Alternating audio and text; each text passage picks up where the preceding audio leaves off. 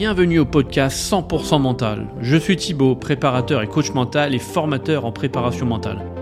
À chaque épisode, on va traiter un thème, un sujet ou un outil qui va vous permettre de transformer votre mental en allié sportif et être performant en toutes circonstances.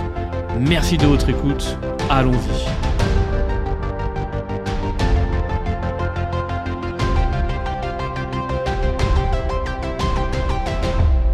Bonjour à toutes et à tous, bienvenue sur ce nouvel épisode du podcast sur la préparation mentale.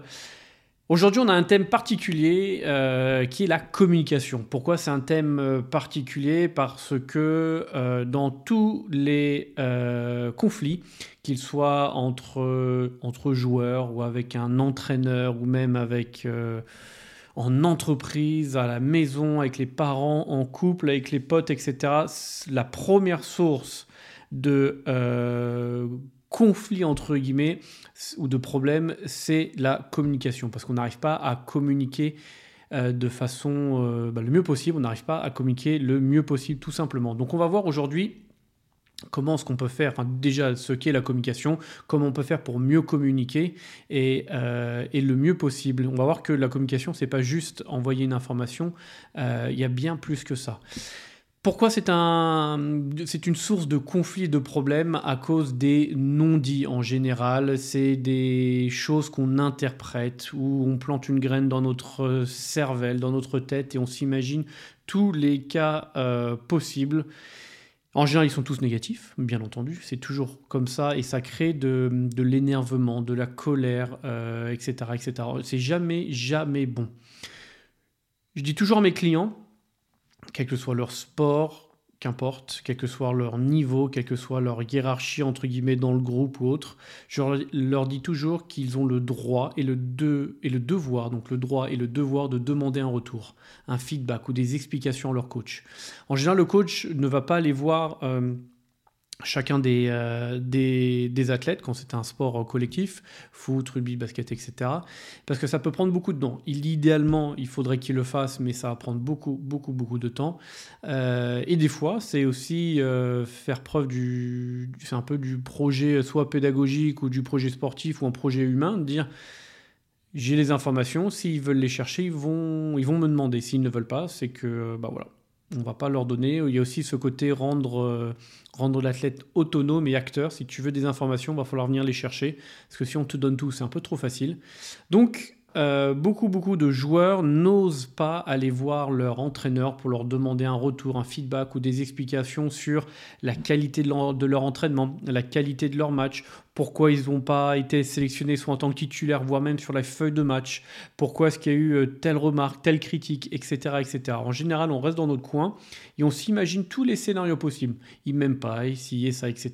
Et là, euh, ça fait effet boule de neige et ça grossit jusqu'à un jour soit exploser, soit le joueur peut partir et écoute, moi j'arrête soit le sport, soit je change de club, etc. Alors que c'était un problème de communication et donc qui a généré de l'interprétation. Donc, c'est très très important euh, d'aller demander pour un joueur, un athlète, d'aller de demander des explications à son entraîneur, droit et devoir.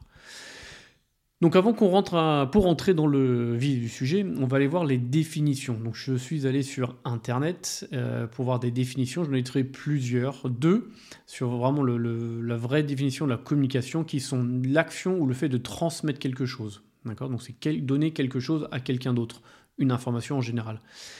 L'autre définition, c'est un échange verbal entre un interlocuteur et un et dont l'interlocuteur qui sollicite une réponse. Je vais répéter sans bafouiller. C'est un échange verbal entre deux interlocuteurs et dont un, en particulier sollicite une réponse. Celui qui donne le message, en général, soit sollicite une réponse, un échange, ou euh, la personne qui pose une question demande tiens, qu'est-ce que ça veut dire, qu'est-ce que c'est? Et en posant cette question, il demande une réponse, un retour. Le but de la communication, c'est de délivrer un message, quel que soit le moyen. D'accord? C'est faire en sorte que le message soit compris, voire appliqué quand il s'agit de consignes. Et c'est là où les choses commencent à euh, bah, plus aller dans le même sens. Le but, je répète, c'est de délivrer un message, quel que soit le moyen pour qu'il soit compris et appliqué. D'accord? Quand on regarde les définitions, c'est juste transmettre quelque chose, transmettre un message, d'accord? Ou un échange verbal. Un échange verbal, déjà, on commence à, peut-être être dans la, dans la compréhension du message. C'est important. Donc pour vous donner d'autres moyens de communication, vous allez voir qu'ils ne vont pas du tout avec cette définition et on voit que ça n'a rien à voir, c'est les discours. Un discours est un moyen de communiquer. Un discours, c'est euh, un monologue quelque part, d'accord? Il n'y a pas moyen de savoir si le message est compris. Tout ce qui est euh, discours en entreprise, discours politique, je balance mon information et je ne fais... Il n'y a pas... Il n'y a pas de volonté d'avoir de feedback et de dire est-ce que vous avez compris mon message, est-ce que vous avez des questions, des remarques, etc. Par contre, une discussion, d'accord, entre deux personnes, trois, quatre personnes, entre un groupe, c'est de la communication euh, les moyens peuvent être limités. Hein. On peut faire soit l'oral, euh, soit WhatsApp, visio, téléphone, qu'importe, mais c'est un seul et même moyen. Et par contre, euh, là, ça dépendra de la qualité de, l'interlocuteur ou de la personne qui anime peut-être. C'est de savoir est-ce que ces personnes-là vont demander si le message est compris. D'accord? Parce qu'on peut faire des discussions, mais on essaie d'imposer notre point de vue. Donc on n'est plus vraiment dans l'échange ou dans la discussion, on est quelque part dans un discours imposer un, message. D'accord? Euh, donc voilà, c'est pour vous montrer que c'est pas forcément simple tout ce qui est communication et faire en sorte que le message soit compris. Dans la communication, il n'y a pas forcément de notion de, dominer ou avoir raison. Et on va voir ça un peu plus tard. Euh, dominer, non, si on n'est on pas dans la communication quand on essaie de dominer ou avoir raison. Euh, ça, c'est plutôt des débats, ok?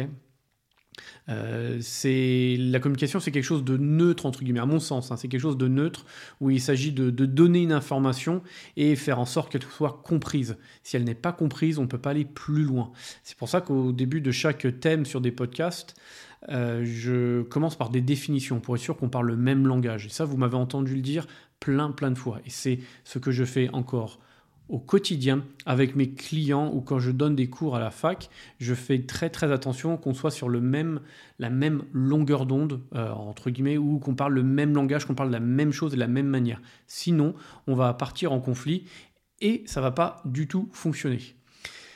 Quelque chose d'hyper important, je me suis rendu compte à travers euh, l'expérience, c'est que dans les définitions que je vous ai données depuis le début, quand je vous explique ce qu'est la communication, il manque une chose.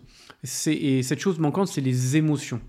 Parce que quand vous communiquez, quelle que soit la manière dont chacun d'entre nous communique, on va être influencé par euh, ces émotions. Ces émotions vont influencer la manière dont on va véhiculer le message, dont on va communiquer. D'accord? Ce qui fait que sa compréhension, peut être biaisé, peut être altéré.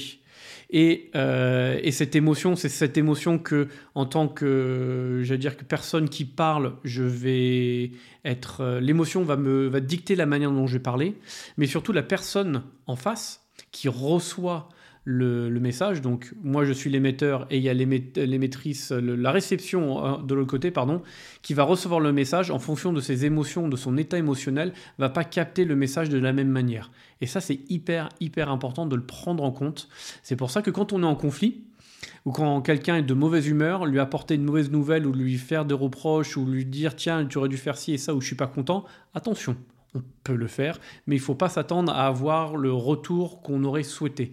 Des fois, c'est peut-être mieux d'attendre quelques minutes, quelques heures, voire quelques jours, pour être sûr que la personne soit dans, le dans les bonnes conditions émotionnelles pour recevoir le message. Ça dépend encore une fois de l'objectif, mais si on veut qu'il soit, que notre message soit compris et appliqué, il faut faire en sorte que la personne en face de nous soit dans les bonnes conditions et tout compris s'il y a une mécommunication ou que la communication ne se passe pas bien, c'est pas de la faute de la personne qui reçoit le message, c'est de la faute de celle qui envoie le message, qu'il n'a pas tout mis en, il n'a pas tout mis en place pour que le message soit entendu, compris et ensuite euh, mis, mis en application. Pour vous donner des, chiffres euh, et pour vous montrer à quel point c'est euh, la communication est très très importante et c'est encore une fois source de conflit, c'est on a ce que l'on veut dire, donc c'est 100% du message. Par contre, ce qui est répercuté derrière, il y a uniquement 10% de ce qu'on a en tête qui est répercuté. Pourquoi? Parce que entre, entre tout ça, il y a beaucoup plus de, il y a, plusieurs étapes et qui vont commencer à altérer un peu le, message. Donc, on part de ce que l'on veut dire, c'est 100% notre, notre message, notre idée. Dès qu'on dit réellement, ce qu'on dit réellement, bah là, il y a déjà une partie qui s'enlève. 70% à peu près du message est, euh, est, dit. Parce que les 30% ou les 30 points pardon, qui, qui manquent, et eh ben, euh, c'est soit on n'a pas mis les bons mots, soit on n'a pas mis la bonne intonation.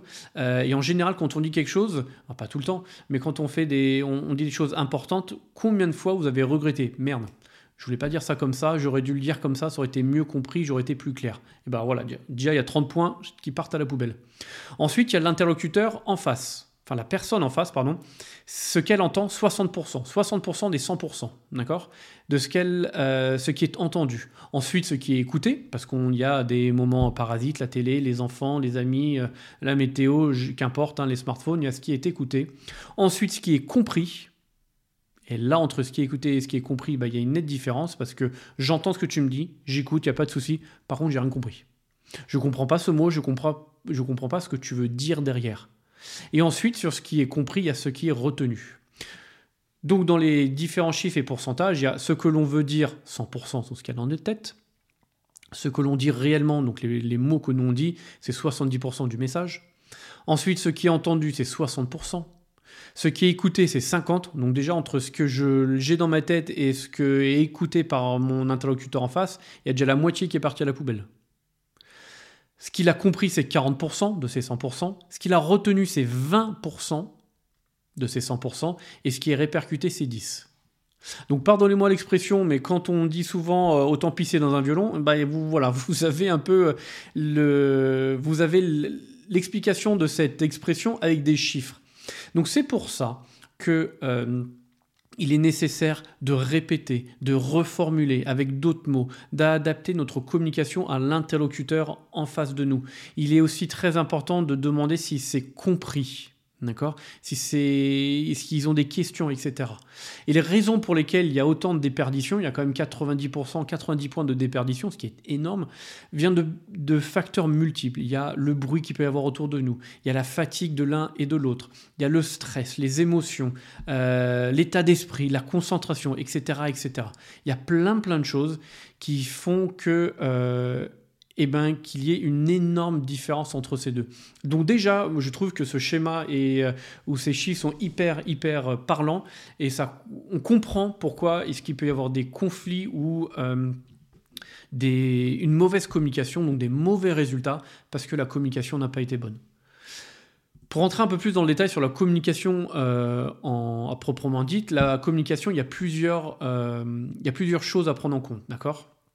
Il y a le côté verbal, et ça on va voir, c'est les mots qu'on va utiliser, le côté non verbal, la respiration, les gestes, etc. Le paraverbal, euh, donc c'est le rythme de notre voix, le, ton, etc. Et chacun, euh, chacun des, trois a une part euh, d'importance dans la communication ou pas, d'accord? Le verbal pur, c'est 7%. 7%, 7% des mots, enfin 7% de la communication, ce sont les mots. 55%, c'est le non-verbal. Donc la manière dont je me tiens. Si je me tiens droit, ou si je me tiens les épaules en arrière, je marche lentement, etc. Ça, c'est le non-verbal. Le paraverbal, c'est le rythme, le ton. Ouais, dans mes podcasts, moi, je suis quelqu'un qui parle euh, très très vite. D'accord Ça, c'est un rythme que j'ai, c'est mon paraverbal. Le, le volume aussi, j'essaie de parler assez fort. Et je pense que si vous réécoutez, parce que ça m'arrive des fois de le faire, si vous réécoutez mes tout premiers podcasts, ben j'ai une voix, moi je trouve, monotone, un peu basse.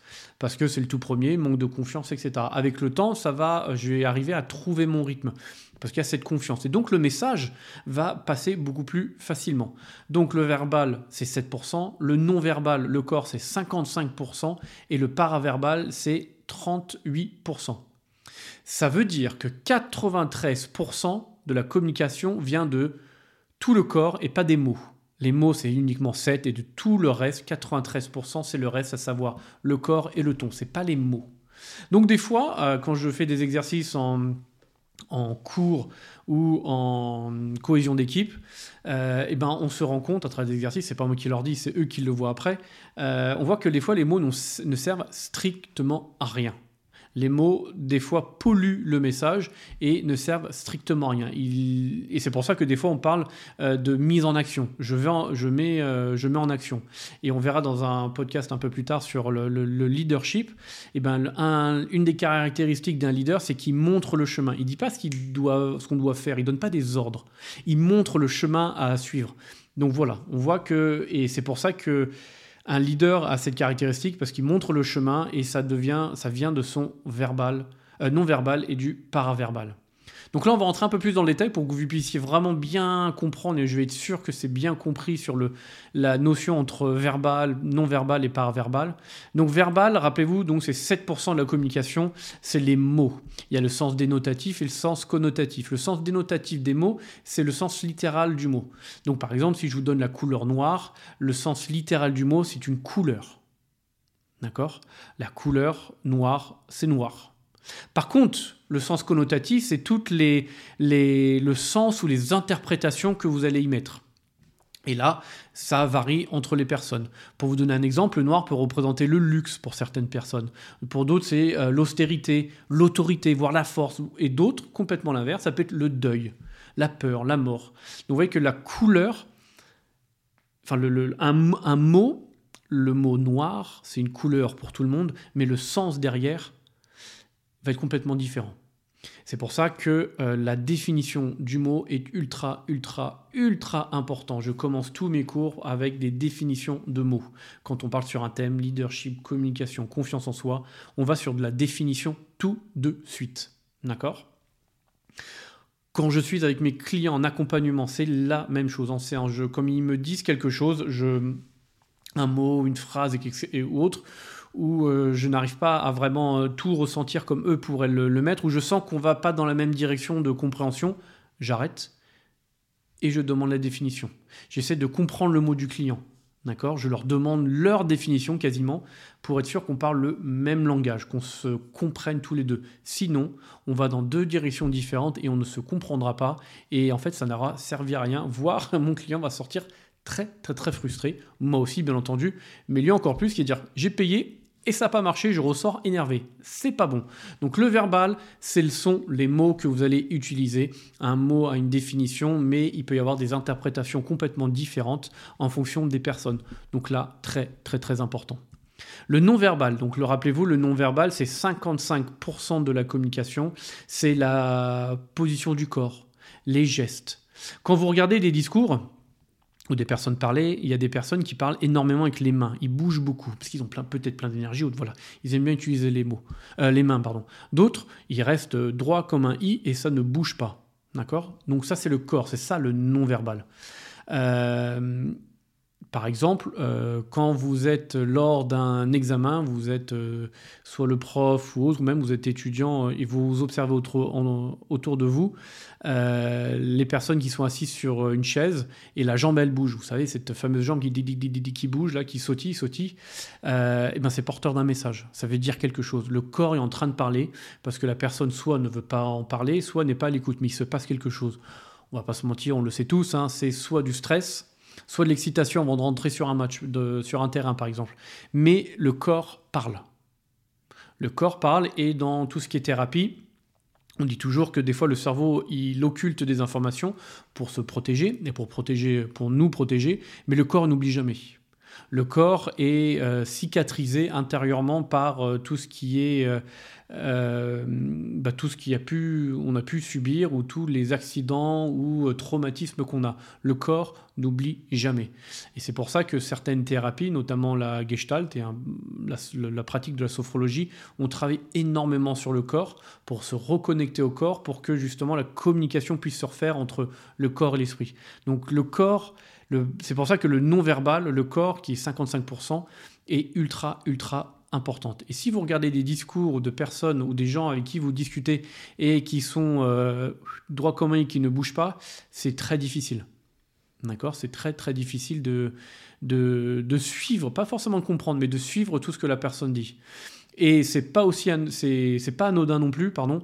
Euh, quand vous faites des présentations, parce que en ce moment je donne beaucoup de présentations, enfin je demande aux étudiants de faire beaucoup de présentations, et le, langage du corps, donc le non verbal, est hyper hyper intéressant. Certains se retournent me regardent plus, ne regardent plus la classe, mais lisent le tableau. Donc ça coupe la communication. C'est pas anodin, mais ça coupe la communication.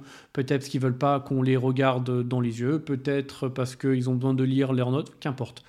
Ça, c'est hyper important aussi dans la communication, d'accord? Tout ça, comme je vous le disais, le verbal, le non-verbal permet, il permet de voir, d'accord, de transmettre ce que le verbal ne permet pas. C'est rajouter une, euh, euh, une corde en plus dans la communication, une intonation en plus dans la communication. Bon, on ne le voyez pas parce que je suis en podcast, mais euh, quand je communique et quand je vous donne les informations, quand je parle dans le micro, j'utilise mes bras. J'ai mes jambes qui bougent en permanence. Si je pouvais le faire debout, je pense que ce serait beaucoup plus simple, mais ça ferait beaucoup plus de bruit. Mais je bouge, je bouge, je bouge, que c'est comme ça que je suis, que je fais. Et je sais qu'en bougeant, eh ben je, le fait de bouger, ça évacue et ça permet de transmettre de l'énergie supplémentaire dans le, dans le message. Parce que si je fais un podcast monotone, euh, et ben, au bout de deux minutes, tout le monde va raccrocher et vous n'avez plus lire euh, ou écouter les, les, suivants.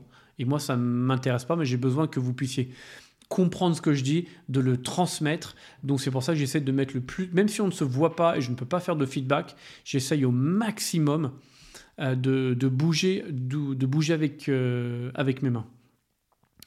Et euh, pour vous montrer encore une fois le, non-verbal, à quel, à quel point il est important, combien de fois vous avez vu quelqu'un, et je suis sûr que ça vous arrive, dire qu'est-ce qui ne va pas?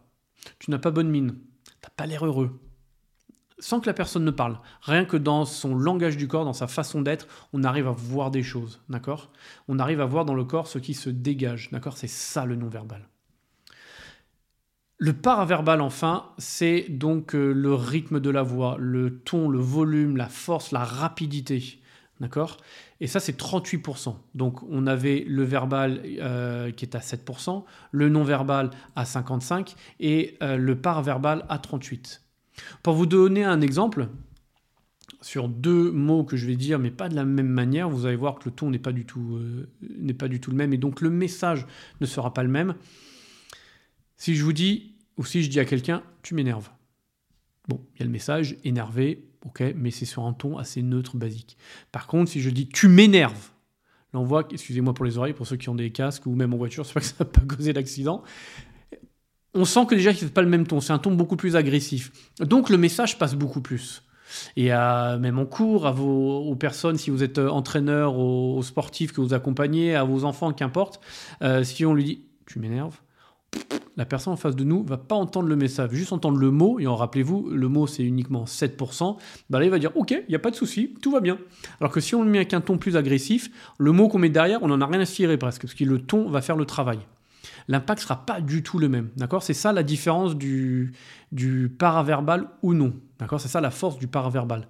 Et dans le paraverbal, mais aussi dans le non-verbal, mais dans le paraverbal c'est l'est aussi, on met, euh, ça permet de mettre une émotion ou de mettre de l'émotion dans, dans le dialogue, dans la communication. Et c'est là où c'est cool, parce que c'est là où on peut transmettre plein plein de choses. D'accord? Donc, rappelez-vous, la chose que vous devez retenir là-dessus, c'est les mots ne sont pas les plus importants. Loin de là, c'est 7%, c'est pas le plus important. Le plus important, le plus important, c'est comment vous le dites. C'est comme en communication, euh, marketing ou autre, c'est pas le message le plus important, c'est comment tu véhicules le message, c'est comment tu le dis. Parce qu'on a beau avoir le plus beau des messages, euh, si on n'y met pas le cœur, le ton, le paraverbal, ça sert à rien. Prenez tous les plus grands discours que vous connaissez, euh, Martin Luther King ou qu'importe, prenez tous les grands discours qu'on a entendus. Si vous le dites avec un, vous les écoutez, vous les lisez avec un ton mono, monocorde, nul, neutre. En fait, ces, discours-là ne seraient jamais rentrés dans l'histoire. C'est parce que les, ces personnes ont fait ces discours avec de la passion et de l'émotion, avec du verbal, très peu, mais beaucoup le mot ont été importants, le verbal, mais surtout le non-verbal et le paraverbal. C'est ça qui a eu l'impact dans, euh, dans ces discours. Donc rappelez-vous, ce ne sont pas les mots les plus importants, c'est uniquement 7%. Ce que vous devez retenir, c'est comment vous le dites et pas ce que vous dites. Et c'est ça qui va faire toute, la différence un exercice que je peux vous donner, euh, un exercice, c'est un outil qui est utilisé euh, qui s'appelle la communication non violente, la CNV, communication non violente. Donc la communication non violente, qu'est-ce que c'est? Ça a été créé par un psychologue américain qui s'appelle Marshall Rosenberg, pardon. Et euh, lui, ce qu'il disait, c'est que la CNV, la communication non violente, elle repose sur une pratique du langage qui renforce notre aptitude à conserver nos qualités de cœur, même dans les conditions éprouvantes. Je trouve ça intéressant de conserver ces qualités de cœur, donc quelque part humaines, c'est comme ça que moi je l'interprète. Voilà, le cœur, on sait tout ce que c'est, c'est un organe, mais il y a ensuite l'interprétation.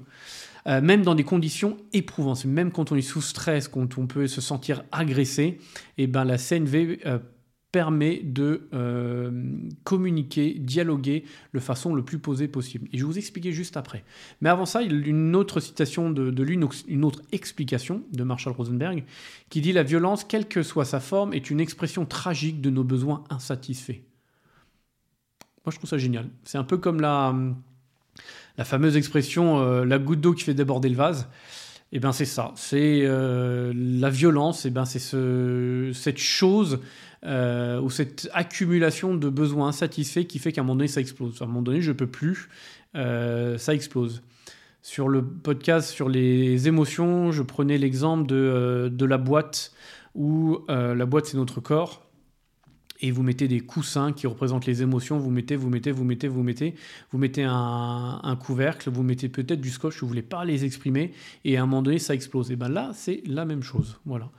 Euh, et on a tous euh, eu cette image de quelqu'un euh, qui fait la queue quelque part et tout d'un coup qui, qui devient agressif, soit parce que quelqu'un passe devant lui, soit parce que ça prend trop de temps. si, vous, si, vous, êtes automobiliste parisien, ben voilà, vous vivez peut-être au quotidien avec tous les automobilistes sur Paris qui klaxonnent dès que le... Dès que le feu passe au vert, ça klaxonne. On n'a même pas eu le temps d'embrayer, de mettre la, première vitesse. Ça, siffle, enfin ça siffle, ça klaxonne tout de suite. Et ben c'est un peu ça, voilà. Donc euh, c'est un peu vous donner l'explication de, de cette dernière phrase, la violence, quelle que soit sa forme, est une expression tragique de nos besoins insatisfaits. Donc la CNV, la communication non violente, il y a trois manières de l'utiliser. La, première manière, c'est euh, l'auto-empathie, c'est communiquer avec soi-même pour clarifier ce qui se passe en nous c'est de communiquer soi-même pour savoir ce qu'il se passe, pourquoi je réagis comme ça, pourquoi je suis stressé, qu'est-ce qui ne va pas, etc., etc. C'est savoir, un dialogue avec soi-même, d'accord? L'autre manière, c'est d'avoir une écoute empathique, d'accord? Donc c'est favoriser le dialogue, quelle que soit la manière, pour que l'autre en face puisse s'exprimer. D'accord? C'est d'être en empathie, d'être en accueil inconditionnel pour que la personne puisse communiquer euh, sans se sentir jugée. Et la dernière, c'est euh, l'expression euh, authentique, c'est communiquer vers l'autre, donc vers une autre personne, d'une manière qui favorise la compréhension et l'acceptation du message qui favorise la compréhension et l'acceptation du message. S'il n'y a pas les deux, s'il y a juste l'acceptation du message ou l'exécution, on est dans une, euh, dans une dictature où on oblige quelqu'un à le faire. Là, on est dans la compréhension et dans l'acceptation du message. Et pour ce faire, il y a plusieurs étapes. Et ces étapes euh, vont permettre, enfin la communication non violente vont permettre une chose, c'est d'arriver à un accord gagnant-gagnant. D'accord? On est là sur un gagnant-gagnant et pas sur un perdant et un gagnant. Si on essaie de dominer ou de s'imposer, il y a un gagnant et un perdant. Si on reste chacun euh, campé sur ses positions, bah, tout le monde perd. Et si on s'adapte ou on se soumet, il y a quand même quelqu'un qui gagne et quelqu'un qui perd. L'idée, c'est de négocier, de coopérer pour qu'on trouve un terrain d'entente, qu'on fasse un pas euh, en avant tous les deux, que tous les partis fassent un pas en avant. Donc, euh, il n'y ait pas quelqu'un qui se sente lésé. À la fin d'une communication non violente, on est sur un accord gagnant-gagnant. Les quatre étapes dont je vous parlais sont très très simples. C'est O, S, B et D. O, S, B, D. Le, le O, c'est observation. Le S, c'est sentiment. B, c'est besoin. Et le D, la demande. Le haut, c'est l'observation, c'est dire, euh, d'énoncer, euh, d'expliquer ce, que l'on observe. Aucune interprétation. Ce sont des faits réels. C'est carré, c'est, c'est fait réel, c'est qu'est-ce qui se passe? Je regarde par exemple dehors, il pleut. Super, c'est pas une interprétation. Il pleut, je regarde ma montre, il est 15 euh, heures par exemple. C'est factuel. C'est quelque chose de précis, de factuel, ce qu'on observe, d'accord? Le sentiment, c'est exprimer les sentiments face à cette observation. J'observe ceci, voici comment je me sens. Le besoin, exprimer son besoin, sans demander d'action, mais juste un besoin. Un besoin par rapport à, cette situation. Et ensuite, il y a la demande. Là, c'est une demande, c'est d'exprimer une demande sans l'exiger, mais là, ça, va demander une action ok, pour remplir ce besoin. Donc, je répète, O, S, B et D. O, l'observation, j'observe de, manière factuelle ce que je vois, sans interprétation. Le S, le sentiment, j'exprime les sentiments face à cette, situation, comment je me sens. Le B, le besoin, j'exprime mon besoin euh, par rapport à, cette, à cette situation, comment j'aimerais être. Et ensuite, il y a une demande vis-à-vis de l'autre. D'accord? Concrètement, pour vous donner un exemple précis, pour que ça soit être sûr que ça soit compris, euh, vous êtes dans une situation de conflit euh, avec votre. Euh, vous êtes joueur, athlète, et vous êtes en conflit par rapport à votre entraîneur. Et vous allez donc le voir. L'observation, c'est dire, bah voilà, on a fait un exercice qui a duré 5 minutes, et j'ai, moi, tu m'as engueulé trois fois pour telle et telle raison. Les autres, ils ont fait la même chose, tu ne les as pas engueulés. Observation. Sentiment, moi, je me sens euh, défavorisé, je me sens attaqué et je me sens, euh, ouais, je me sens attaqué. Mon besoin, c'est de me sentir sur la même longueur d'onde, c'est-à-dire me sentir qu'il n'y ait pas d'injustice, me sentir, j'ai besoin d'être sur le même pied d'égalité que, que les autres. Donc ma demande, c'est est-ce que tu peux être, euh, si tu es critique envers moi, l'être avec les autres? Et si tu ne l'es pas avec les autres, que tu ne le sois pas avec moi, que tu aies la même manière de faire avec tout le monde. C'est ça la communication non violente. La communication non violente a été surtout créée et utilisée dans les conflits, dans les conflits de guerre, etc., pour qu'on puisse euh, trouver un terrain d'entente. D'accord? Un autre exemple, je vais vous donner un exemple avec la CNV et un exemple sans CNV. Un exemple sans la CNV, vous êtes entraîneur, vous avez des joueurs, euh, vous avez un groupe de, on va dire, 20 joueurs. Il y en a 4-5 qui discutent, qui rigolent, qui n'écoutent pas les consignes que vous donnez. Et là, vous, vous me faites chier. Et ben, vous allez prendre 5 minutes, tout le monde, tous ensemble, vous me faites chier. Vous allez faire 3 tours de terrain. Et quand vous serez calmé, vous allez revenir. Le message qui est envoyé, c'est de dire fermez-la, vous me saoulez, allez faire un tour. Vous, ça, eux, ça, l'avantage c'est qu'ils vont revenir, ils vont se taire. Vous, vous êtes peut-être défoulé, c'est génial. Mais est-ce que ça veut dire que quand ils vont revenir, ils vont être en capacité d'être, d'être à l'écoute et de comprendre ce que vous dites? Pas sûr. Parce qu'ils vont vous dire, attention, si je moufte, si je fais le moindre geste, je vais me faire engueuler. Donc, il faut presque que je ne respire plus.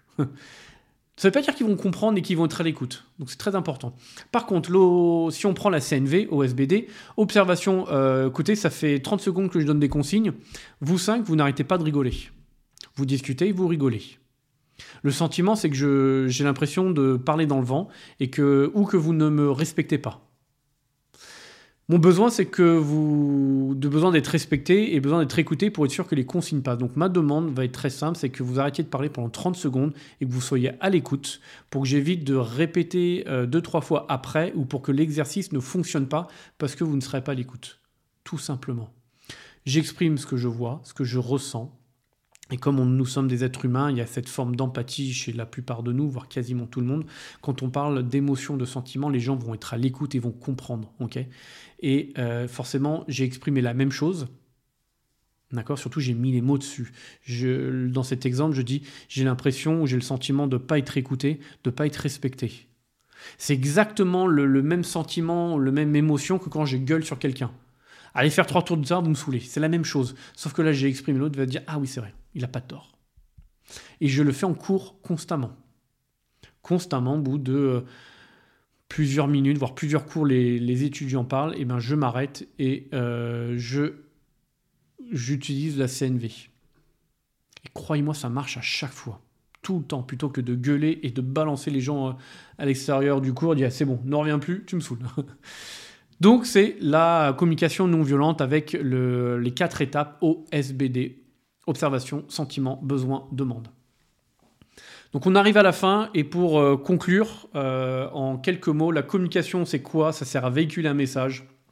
Il est très important de faire en sorte qu'on ait compris, qu'on soit compris et que la personne en face de nous comprenne notre message. Et très très important, c'est pour ça qu'il faut apprendre à se connaître quelque part et travailler sur les émotions. C'est que notre manière de communiquer va surtout énormément dépendre de notre émotion euh, ou de l'état émotionnel dans lequel on est à l'instant T euh, du, de la communication, du dialogue, de la discussion, parce qu'il y a les émotions. Et, pour, et vraiment, vous pouvez les vous renseigner, vous former si vous le voulez. Euh, mais un des meilleurs outils pour pouvoir dire le meilleur outil qui existe aujourd'hui en termes de communication, c'est la communication non violente avec ces quatre étapes demande, observation, pardon, sentiment, besoin, demande. Je suis allé un peu trop vite. Donc voilà, merci infiniment euh, pour, euh, pour ceux qui continuent à m'écouter et qui sont là toutes les deux semaines. C'est génial, je reçois des feedbacks de façon euh, informelle ou autre à travers bah, ceux qui me connaissent. Bon, voilà, c'est plus simple, on est potes. mais d'autres m'écrivent, donc ça c'est canon. Merci, merci, merci. je suis content que ça vous plaise. Et voilà, donc j'essaye au maximum d'être le plus pédagogue possible. Là c'est un peu compliqué, mais vraiment si vous avez des questions, il ne faut surtout pas hésiter à me les poser avec grand grand plaisir. Et surtout je vous souhaite une très très très belle journée, soirée, matinée, où que vous soyez, qu'importe. Et je vous dis, je vous dis pardon, à très très bientôt. Ciao ciao encore un grand, grand, grand merci, un grand, grand merci de votre fidélité, d'avoir écouté jusqu'au bout, c'est canon, merci, merci. N'hésitez surtout pas à partager sur les réseaux sociaux, ça ne veut pas vous mentir, ça me fera de la pub et c'est canon. Euh, n'hésitez pas à aller sur les réseaux sociaux, à me suivre sur Insta, sur LinkedIn, ce sont vraiment les deux sur lesquels je, je suis entre guillemets le plus actif, notamment LinkedIn. Donc n'hésitez pas à aller dessus, à me rajouter et à partager encore une fois avec euh, à, vos, à votre entourage ou même dans les réseaux, réseaux sociaux. Pardon. Vous me, me taguez, je repartagerai, etc. Ce sera canon, canon. Si ça peut se développer, et ben avec grand grand enfin je ne saurais pas comment vous remercier, mais c'est génial. Encore un grand grand merci de votre fidélité et je vous dis à très très bientôt. Ciao ciao